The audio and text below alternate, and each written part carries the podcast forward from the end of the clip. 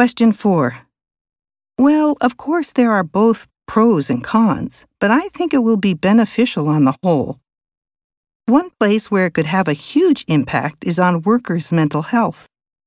Commuting long distances on crowded public transportation and then spending the whole day in a high-pressure office environment can be very stressful for workers. More and more employees these days believe they should not be forced to sacrifice their happiness or mental well-being for their company. And working from home in an environment where they can spend more time with their loved ones, set their own schedule, and enjoy being in a place where they feel comfortable could really help people's mental health.